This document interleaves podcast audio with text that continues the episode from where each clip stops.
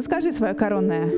Ань, привет! С нами подкаст «Сегодня мы многое поняли», и мы с тобой его ведущие. Мы с вами не слышались два месяца, и поэтому время напомнить, что здесь происходит. Это родительский подкаст, э, в котором мы не столько говорим о детях, сколько обсуждаем то, как мы справляемся с родительством. А кто мы такие? Нас зовут Аня и Катя. У нас на двоих трое детей, двух с половиной, четырех с половиной, шести с половиной лет. Поскольку мы давно с тобой не слышались, давай для начала проясним вопрос. Вот ли это просвистело? И ага. У тебя какое-нибудь ага было? Я имею в виду какое-нибудь достижение за это лето. Мы не писали подкаст. Что, у меня появилась масса свободного времени, нужно было чем-то себя занять. Ты на это намекаешь? Да, да, да. Я не знаю, слышно ли на фоне, как спускается вода в туалете. Но примерно так мы провели лето 2020 года.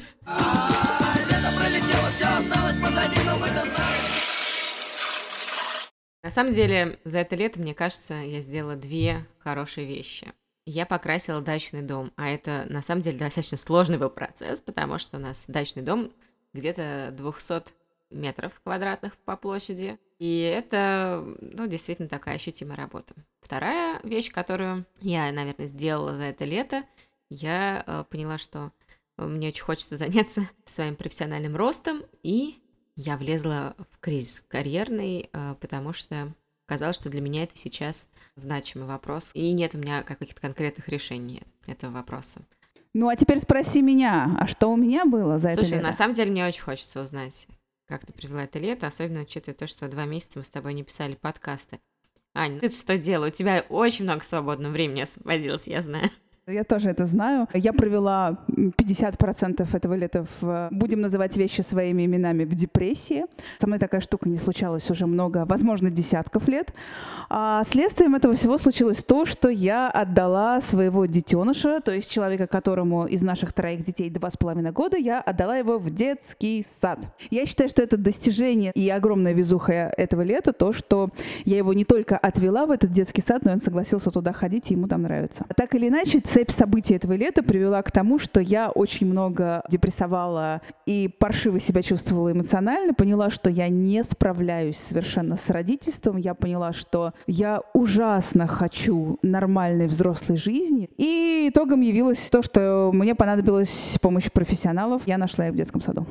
Получается, что ты отдала ребенка в садик из очень-очень тяжелого своего состояния. На самом деле я поняла, что я не вывожу. Но это я не в трагическом каком-то смысле говорю, а просто я понимаю, что меня не хватает. Для меня в какой-то момент стало огромной совершенно проблемой примерно все проблемой стало его развлечение ежедневное, вообще чем его занимать, потому что все те занятия, которые я могла предложить, их хватало не намного.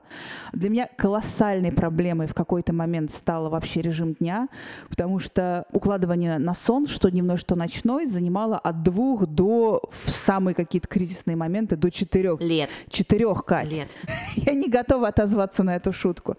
Четыре часа ничего не делания в попытках уложить ребенка на сон.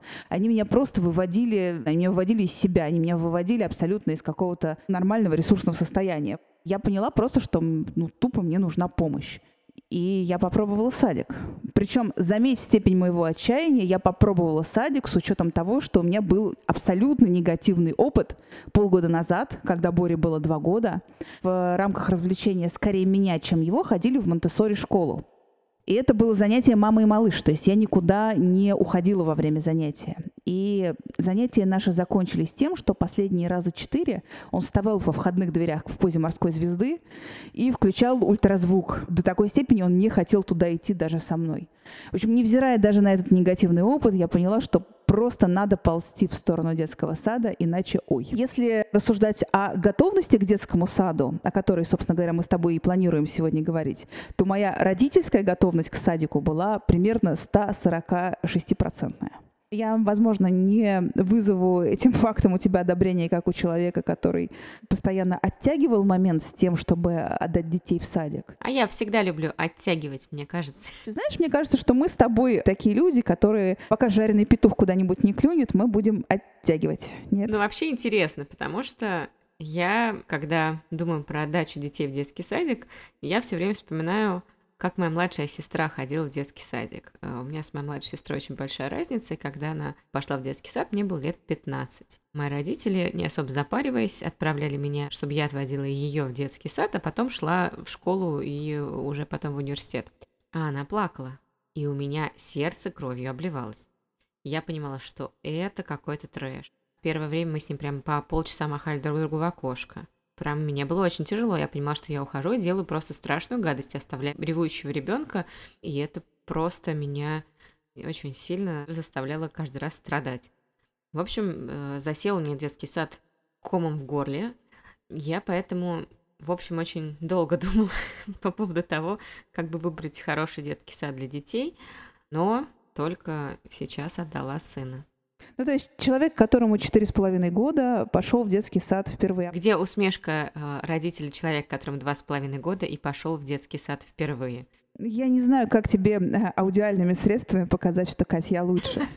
Не знаю, как это сделать. И на самом деле, нет, я бы не хотела отдавать два с половиной года, кстати, ребенка. Если бы у меня э, были обстоятельства, которые заставляли бы меня это сделать, я бы отдала. Но при возможности я бы немножко позже дала, потому что ну, в моем восприятии детям социализация в два с половиной года еще не нужна. Ну, то есть мне кажется, что это вопрос еще привычки.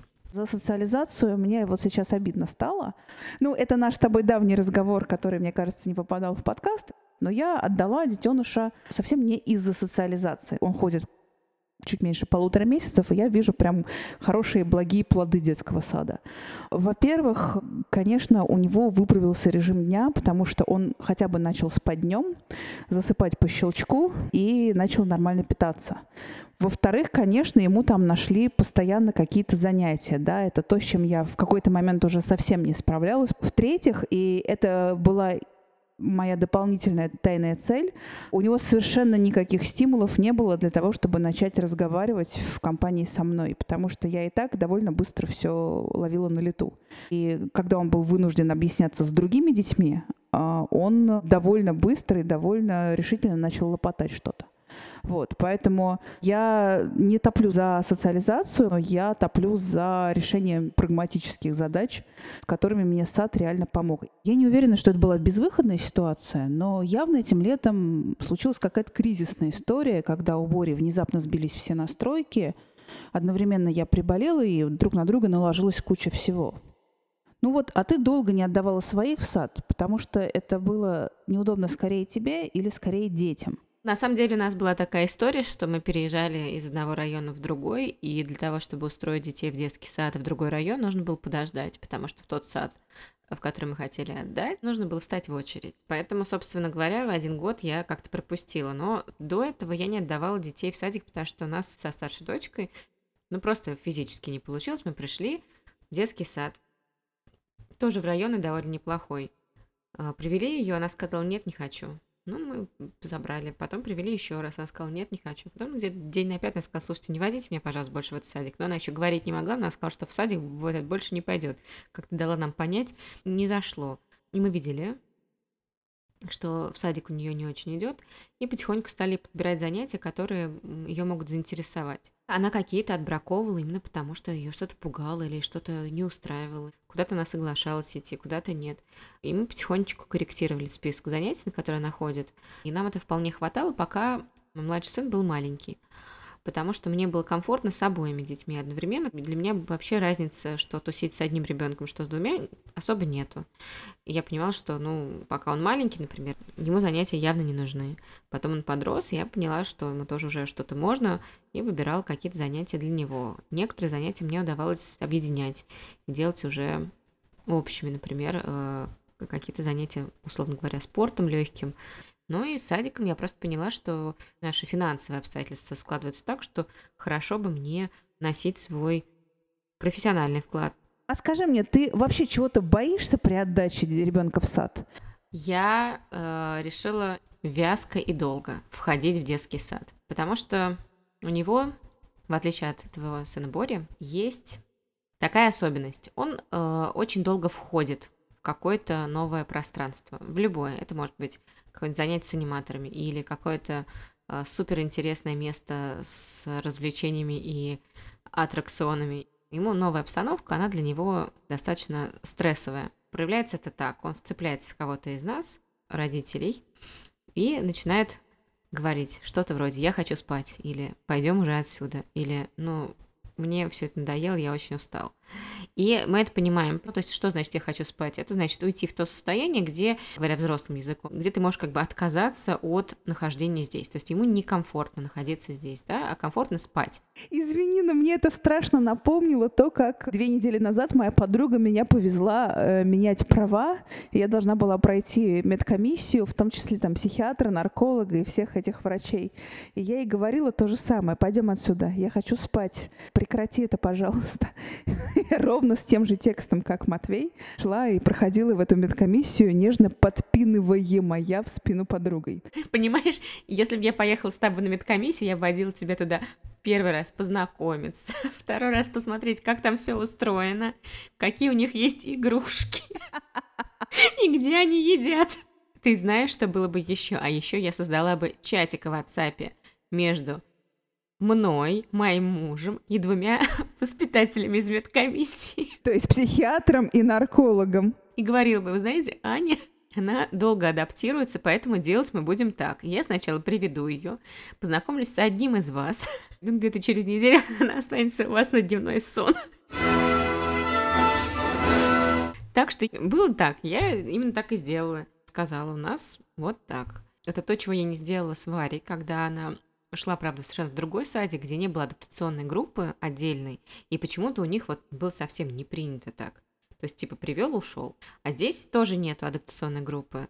Но, видимо, я уже такая понимаю, что будет, если я не буду так делать. Я хочу обратить внимание на то, что все это происходит в государственном садике, не в частном. Да, абсолютно государственном. Но я, если честно, должна сказать, что я не то чтобы спрашивала, можно ли так сделать, я просто сказала, что мне нужно так сделать, потому что у меня так. И э, садик мы тоже выбирали не просто так, в смысле я очень долго заморачивалась, искала, и выбрала садик, который я считаю, что нам подходит, и у меня от него не остается вот этого кома в горле, который оставался что от Вариного первого садика, который был совершенно нормальный, обычный садик, что от садика моей младшей сестры. А здесь я просто поняла, что ну вот мне нужно сделать так. И надо сказать, что именно вот этот процесс адаптации у меня прошел ничего. Сначала познакомились с одной воспитательницей, которая согласилась уделить нам полчаса времени из тихого часа. Она показала все как есть, спросила про моего сына, что он любит, спит ли он днем, что он ест том числе воспитатель сказал, вот у нас, например, на полдник бывают очень вкусные блины, и тут наш э, сын сказал, я вам советую готовить блины по такому рецепту. Берется 5 ложек муки, пол-литра молока, одна столовая ложка сахара и яйцо. И воспитатель сказал спасибо, я обязательно учту. Ну, то есть, в общем, она как-то с уважением отнеслась к его позиции. Надо сказать, что наш сын э, очень основательно подходил к вопросу детского сада в середине лета я начала уже подбивать клинья и говорить про детский сад. Ну, в какой-то момент принял это и сказал, ну хорошо, мам, я буду ходить в детский садик. Дай мне, пожалуйста, нож для чистки картошки и картофельную. Я научусь чистить картошку. А то что ж я, приду в детский сад, мне скажут, ну, почисти, пожалуйста, картошку, а я не умею. Ведро картошки, Мотя, почисть, пожалуйста. Я вспомнила будни в пионерлагере просто. Ты чистила ведро. Я просто знаю, что в армии чистить ведро картошки. Вот. Пионер-лагерь — это практически нулевая ступенька армии. Это практически подготовительная группа детского сада, да? Но страхов у меня все очень много. Я до конца пока не понимаю, как у него там зайдет, потому что э, могут быть какие-то откаты. У меня действительно много, да, переживаний.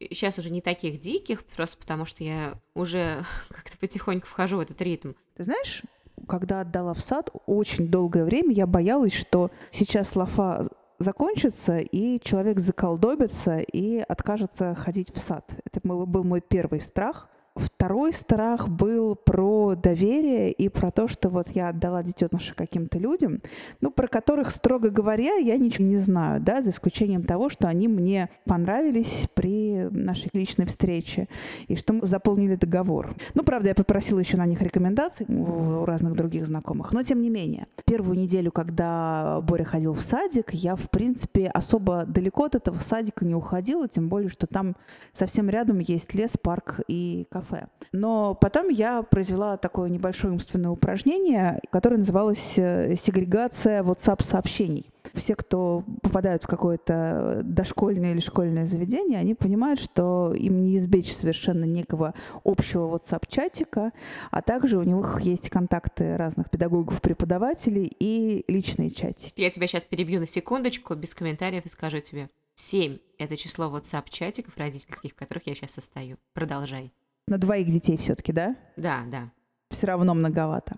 Я состою в одном WhatsApp-чатике пока. Сегрегация моя была такая. Если у меня пиликает общий WhatsApp-чатик, то не надо подпрыгивать на метр вверх, потому что это сигнал того, что все нормально. Какой-то процесс идет, что-то там происходит, и все окей. Дальше.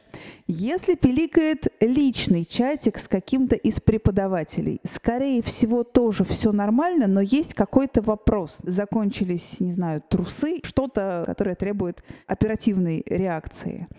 И если только что-то случилось, то, наверное, все-таки будет не чатик, а зазвонит телефон. Супер. И вот когда я произвела вот эту вот сегрегацию, я поняла, что я меньше дергаюсь. Круто. Для меня очень полезен твой способ. Вот четыре дня ходила по лесу и думала, да, мне вообще, конечно, в какой-то момент пришло в голову, что это один из самых неудобных моментов отдавать ребенка в садик, потому что вот тебе вам пандемия, Угу. Родителей пускают внутрь садика только в отсутствии детей, а когда детей приводят, то детей приводят на порог и их забирают воспитатели. Довольно неудобный момент. Я это обсуждала со многими знакомыми родителями. Это отдавать в садик не слишком говорящего ребенка, то есть э, случись что, и он тебе не сможет рассказать об этом. У тебя не было такого страха? Нет. Когда наша дочка еще не говорила, она плохо говорила, ладно мы понимали, что она может какие-то базовые вещи объяснить.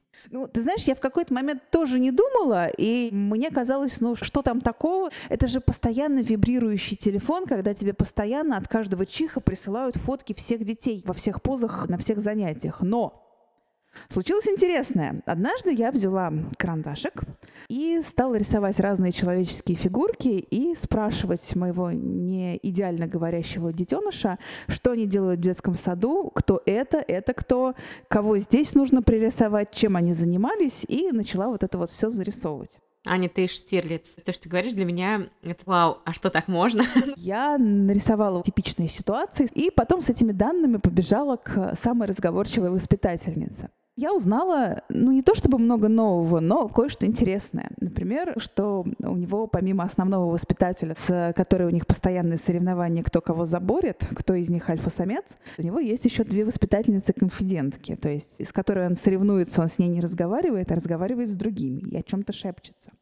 Потом узнала, с какими детьми он общается. Дошло до ужасного. Оказалось, что мой сын пьет какао ну слушай, если ты сказал, что твой сын пьет виски, а какао нельзя было, да, ему пить? Нет, дело не в этом. Меня это просто изумило. Дело в том, что э, он пьет дома воду и кефир, и я нахожу это весьма удобным. Когда ему предлагали морсы, кислые, соки, сладкое, он отказывался от этого всего, то есть ему вкус этот не нравился. Оказалось, что в детском садике за здорово живешь, он лопает все, что ему предлагают, и все, что не приколочено. Ты можешь сказать, знаете, вот изначально подписываешь, что ему можно, что нельзя. Вот ты не даешь ребенку сладкие напитки, и, возможно, ты хочешь, чтобы другие не продолжали, я прекрасно понимаю, что если в саду пьют какао, то никто не будет с риском для жизни вырывать у него из рук какао или обносить его этим какао. Ну просто это странно, реально. Всем дают какао, говорят, слушай, а мы тебе дольем воды. Я в одних мемуарах, не помню чьих, как всегда, э, читала про то, что мальчик, когда подходил к советскому киоску с мороженым и просил у бабушки мороженое, бабушка соглашалась, якобы покупала ему это мороженое, но потом в самый последний момент меняла его на плавленый сырок. Мальчик ел этот плавленый сырок, давился и думал, господи, ну какая гадость это ваше мороженое, почему все так по нему угорают? А, слушай, а я, кстати, не знаю, что мне больше нравится, мороженое или плавленый сырок. Я просто, понимаешь, под плавленым сырком подразумеваю какой-нибудь там камамбер. Это шутка, конечно, я все детство ела виолу. Получается, что мы с тобой сейчас находимся, в общем, в позиции, что отдали в садик, и, в общем-то, полет нормальный, то есть все не так страшно. Ну да, нам пока везет, и я-то думаю, что мы с тобой как раз те люди, которые отдали детей в сад, только когда сами оказались к этому готовы. Ну, помимо готовности родителей, есть еще такая штука, как готовность самих детей. И я уверена, что существуют объективные факторы готовности ребенка к саду или к школе. И нам хочется, чтобы об этих факторах нам рассказал человек, который разбирается в этом профессионально. Да, к нам пришла Соня Куртик. Соня нейропсихолог по образованию, я так понимаю, что по призванию руководитель группы подготовки к школе ЦЛП, это Центр лечебной педагогики, особое детство. Очень мы с Аней симпатизируем этому центру, и лично Соня. И также Соня мама ребенка, ее сыну Тихону 5 лет, да, Сонь? Привет. Тихону уже почти 6, в октябре уже будет 6. Сонь, давай начнем сразу с такого хода конем кто такие нейропсихологи, потому что когда я с Аней обсуждала... Это вопрос для Ани, которая решила сохранять интригу и до начала нашего разговора не лезть ни в какую Википедию и не узнавать, что такое нейропсихологи. Тогда, так, э, ты все-таки расскажи нам с Соней, мне еще раз, а Соне впервые, что же ты думала, кто же это такие. Я потому что очень громко ржала, если честно. Ну, я элегантно, Кать, выкручусь. Попробуй. Предполагаю, что нейропсихология принадлежит к такой ветке нейронаук, среди которых мне, например, наиболее понятен искусственный интеллект, но все, что касается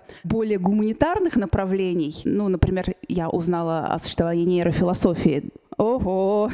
И нейропсихология для меня это большой вопрос, поэтому, Соня, что происходит внутри нейропсихологии? Кто такой нейропсихолог, что это за птица? В первую очередь, э, нейропсихолог – это психолог. То есть нас, например, часто путают с медиками, но нет, мы не пользуемся медикаментами, не, не выписываем их, не имеем на это никакого права. А мы можем, если нам принесут, не знаю, МРТ или ЭЭГ, на него посмотреть и сделать какие-то выводы, но в целом, в принципе, нейропсихолог даже не обязан быть обучен читать ЭЭГ. Значит, нейропсихолог – это такой психолог, который разбирается в том, как э, устроен мозг человека, как развивается мозг ребенка, если мы говорим про детского нейропсихолога, и э, может по различным внешним проявлениям поведения и деятельности ребенка как он читает, как он рисует, как он двигается, понять, как у него сформированы различные зоны в голове, зоны мозга, и в зависимости от этого сделать выводы о том, а, что, например, ему может мешать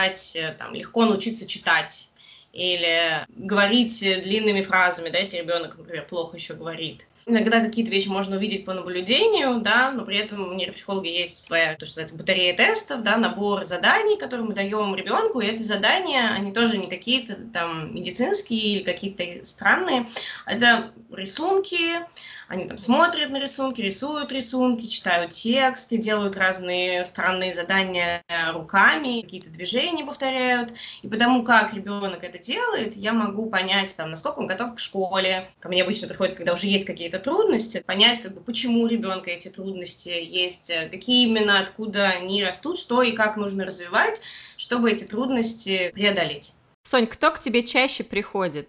Это люди, у которых какие-то эмоциональные сложности или у которых познавательные, да, какие-то? Хороший вопрос. Тут такая история, что мы как бы все целостные личности, и для нашего целостного функционирования эмоциональные и когнитивные э, части наши, они очень важны и работают воедино. Поэтому вот я не могу сказать, что ко мне чаще приходят такие или такие, потому что очень часто бывает, что ребенок приходит с познавательным вопросом, вот он не может научиться писать, что же нам делать, вот мы его пытаемся научить, так и сяк, вот он никак. Потому что все очень хотят, чтобы считают, что если ребенка просто каждый день усаживать э, читать, то он будет читать. Но это не всегда так работает, к сожалению. Я, кстати, хочу сказать вставку про то, что у меня с двумя детьми абсолютно по-разному это работает, потому что дочь в какой-то момент она захотела выучиться читать, а сын сказал, нет, все, короче, не очень интересно, давай лучше вам играть. И я ему пишу слова, и он их прямо с удовольствием читает и хранит у себя в коробочке. У него есть коробочка слов, которые он уже умеет читать. Он очень любит перебирать бумажки, где уже есть разные слова, с которыми он справился. Если Матвей будет продолжать еще лет 20-30 так же делать, то в конце концов у него будет словарь Ожегова. Ну, то есть не Ожегова, у него фамилия другая. А, кстати, можно было начать там абажур, абат, вот эти первые слова, я вот прям как сейчас помню. Давай вернемся к Соне, да, что действительно, да, не всегда работает, я на своем опыте согласна. Да, и они приходят к тебе, говорят, у нас ничего не получилось, каждый день он не хочет, а ты говоришь, вы пришли ко мне с познавательным вопросом, давайте я исследую познавательную сферу. Я даю тесты, смотрю и, например, выясняю, что у нет каких-то сильных трудностей познавательных, которые мешают ему читать, и из того, что он мне говорит, и как он мне рассказывает, и как он читает, я понимаю, что дело в том, что его просто принуждают это делать, и он не хочет я могу разное сказать, но в том числе пойти к психологу. А иногда, ну, естественно, бывает наоборот, что от психолога дети приходят ко мне, потому что психолог, например, работая с какими-то эмоциональными проблемами ребенка, понял, что при этом у ребенка есть объективные познавательные проблемы, и что ему бы помогло, если бы с ним позанимался нейропсихолог, тогда бы это сняло, на самом деле, и часть эмоциональных проблем, потому что от меня ждут, даже если не требуют, даже если очень прекрасные, добрые родители, которые говорят, что они при примут ребенка любым и прекрасным, все равно от ребенка ждут хорошего обучения дома или в школе или он и сам от себя этого ждет. У него при этом есть какие-то объективные трудности, у него что-то не получается, это бьет по его самооценке, и получается такой замкнутый круг становится трудно учиться, у него может вообще э, исчезнуть мотивация обучения или сильно ослабнуть, он уже не хочет учиться, потому что он чувствует себя в этом неуспешно, и он ищет какую-то другую сферу, чтобы в ней стать успешным. И тогда вот, вот этот весь клубок сложный, его очень трудно размотать как бы в одиночку только психологу или только нейропсихологу. В такой конструкции лучше работают вот в связке. С одной стороны, нейропсихолог объективно поможет развить какие-то мозговые способности, способности, психические функции, чтобы ему было легче учиться. А с другой стороны, одновременно психолог поможет ему вот проработать с этой неуверенностью и вот с этими трудностями, которые уже сформировались вокруг всей системы школьного обучения. Сонь, ну вот из того, что я сейчас услышала, поняла ли я правильно, что для детского развития интеллектуального существуют довольно жесткие нормы? Или это не так? И да, и нет. С одной стороны, да, есть некие нормы. Нормы связаны там с программами обучения. У каждой школы есть какая-то программа того, чем ребенок должен владеть. Даже в саду есть свои нормы занятия, да, и есть индивидуальная гибкость человека, который умеет приспосабливаться, как бы независимо от каких-то своих слабых сторон, да, это называется в науке, в нейропсихологии индивидуальная неравномерность развития, то есть любой человек, любого возраста, если его там протестировать полностью, полным обследованием во всех сферах, окажется, что в чем-то он как бы замечательно, прекрасно, хорошо развит, да, а что-то у него как бы отстает, и либо это взрослый человек, человек выдаст какие-то ошибки в классических нейропсихологических тестах, и ребенок точно так же.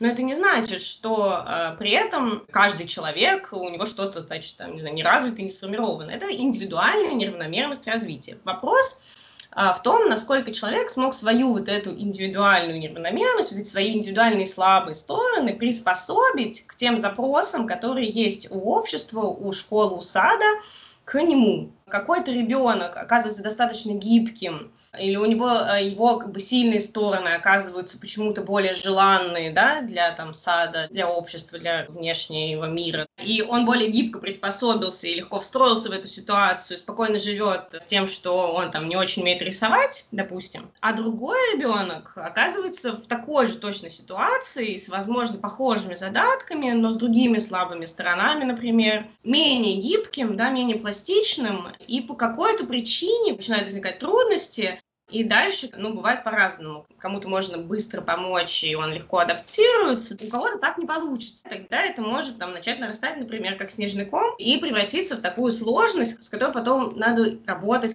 Получается, что когда ребенку предстоит пойти в садик или в школу, то очень сложно отделить свою собственную готовность и свои собственные опасения от реальной готовности ребенку. Как вообще на глазок э, произвести оценку, насколько детеныш готов куда-то идти? Есть какие-то вообще формальные признаки? Я обычно не люблю отвечать на такой вопрос. Я говорю, что все очень индивидуально и нужно смотреть по ребенку. Лучше отвести его к специалисту, чтобы он определил готовность к школе. Но если как бы размышлять, мне кажется, что все-таки эта история про здравую логику. Я как родитель сейчас пытаюсь оценить, э, готов ли мой ребенок к саду или готов ли мой ребенок к школе. Но это немножко разные готовности. То есть если мы говорим про готовность ребенка к саду, то мы в первую очередь делаем акцент на его эмоциональную готовность, потому что в этом возрасте э, там, умение писать, считать вообще не имеет никакого значения. Хорошо, когда ребенок умеет немножко говорить, чтобы было легче взаимодействовать с воспитателем и что-то про себя объяснить, что он хочет, что он не хочет. Но э, даже это не главное, а главное его эмоциональная готовность оставаться где-то в другом месте, без мамы, с другим взрослым и, и в присутствии других детей. И это то, к чему можно ребенка потихоньку, постепенно приучать с какого-то раннего возраста. Сначала я там, не знаю, начинаю оставлять ребенка с бабушкой. Я сейчас эти примеры тоже привожу в своем личном опыте. Я как бы, просидела два года в декрете. Я тоже не все время находилась своим ребенком. Я оставляла его там то бабушке, то мужу. Мы начали ходить на какую-то одну группу. Он там ходил один день в очень-очень мягкую маленькую группу для малышей. Это был такой очень классный опыт того, что вот он ограниченное время оставался без мамы в очень безопасной ситуации других людей и детей. Он привык, он научился это делать. Нужно понимать про ребенка, в каком объеме он может. Это тоже не работает так, что ребенок готов к саду, значит, его можно привести, не знаю, к 9 утра и оставить до 7 вечера. Поэтому есть вот эта история про адаптацию ребенка к саду, да, что вы сначала приводите его на какой-то кусочек и приучаете его к тому, что это происходит каждый день. Нужно проверять, в каком он эмоциональном состоянии после этого. Там, для него это было ужасно, и после этого он вас не отпускает ни на шаг, или все было отлично, он не хочет уходить из сада, он приходит домой, играет э, сам, потому что у него накопились какие-то игровые, игровой опыт в саду, и теперь им хочется это повторить, проиграть, и, и он вообще в этой жизни поглощен, да, это то, на что можно смотреть, если мы говорим про сад. Если мы говорим про школу, то тут имеет значение как эмоциональная готовность, так и познавательная готовность. Ну, значит, эмоциональная готовность, да, это когда ребенок вырос из периода, когда он хочет только играть, у него появляется больше познавательных интересов, ему интересно учиться, он начинает играть в школу, интересно писать, считать, читать или что-то из этого, не обязательно все, у всех свои интересы, но должен быть какой-то вот такой, то, что называется, познавательный интерес появиться, кроме игровых. Игры по правилам, например, еще хороший показатель, то, что ребенок начинает любить, не знаю, настольные игры или игры, в которых есть правила, и сам придумывает какие-то правила, потому что в школе очень много про правила, для того, чтобы в ней учиться, нужно начать вот этим тоже интересоваться.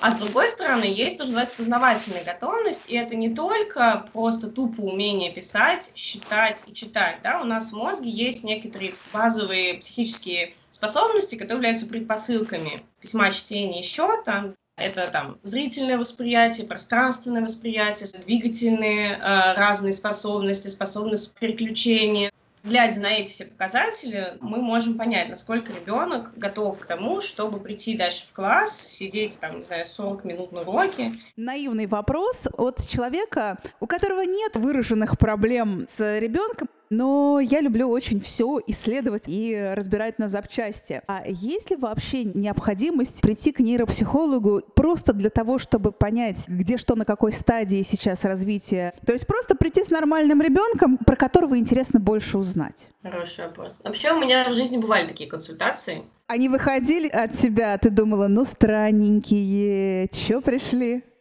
Ну, деньги некуда девать. Ну, в общем, да.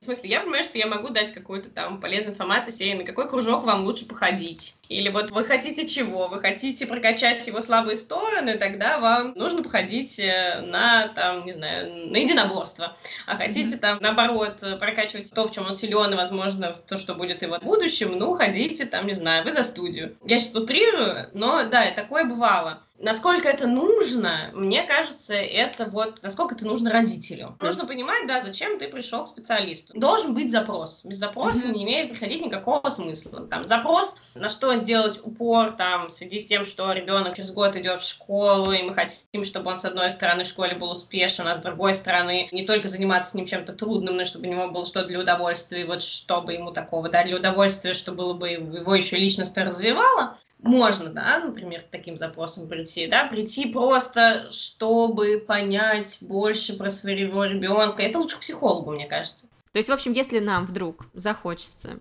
То лучше не надо. Ну, смотря чего захочется. Я теперь думаю, как бы привести детей и протестировать их на все. Но мы уже собираемся. А собираемся мы в Центр э, лечебной педагогики, в котором работает Соня. Это благотворительная организация, где получают э, свою помощь семьи, которые воспитывают особых детей. Мы очень тепло относимся к Центру лечебной педагогики. И регулярно им донатим. Да, потому что ЦЛП — это благотворительная организация и нуждается в регулярной поддержке. Соня, спасибо за такой интересный содержательный разговор. Ну а мы не можем же просто так попрощаться, не напомнив про то, что на подкаст «Сегодня мы многое поняли» можно подписаться. А если вы уже подписаны, можно поставить нам оценки или написать комментарий в Apple подкастах или в Кастбоксе. А если вы все это уже сделали, просто оставайтесь с нами. Нам приятно. До скорого. Пока.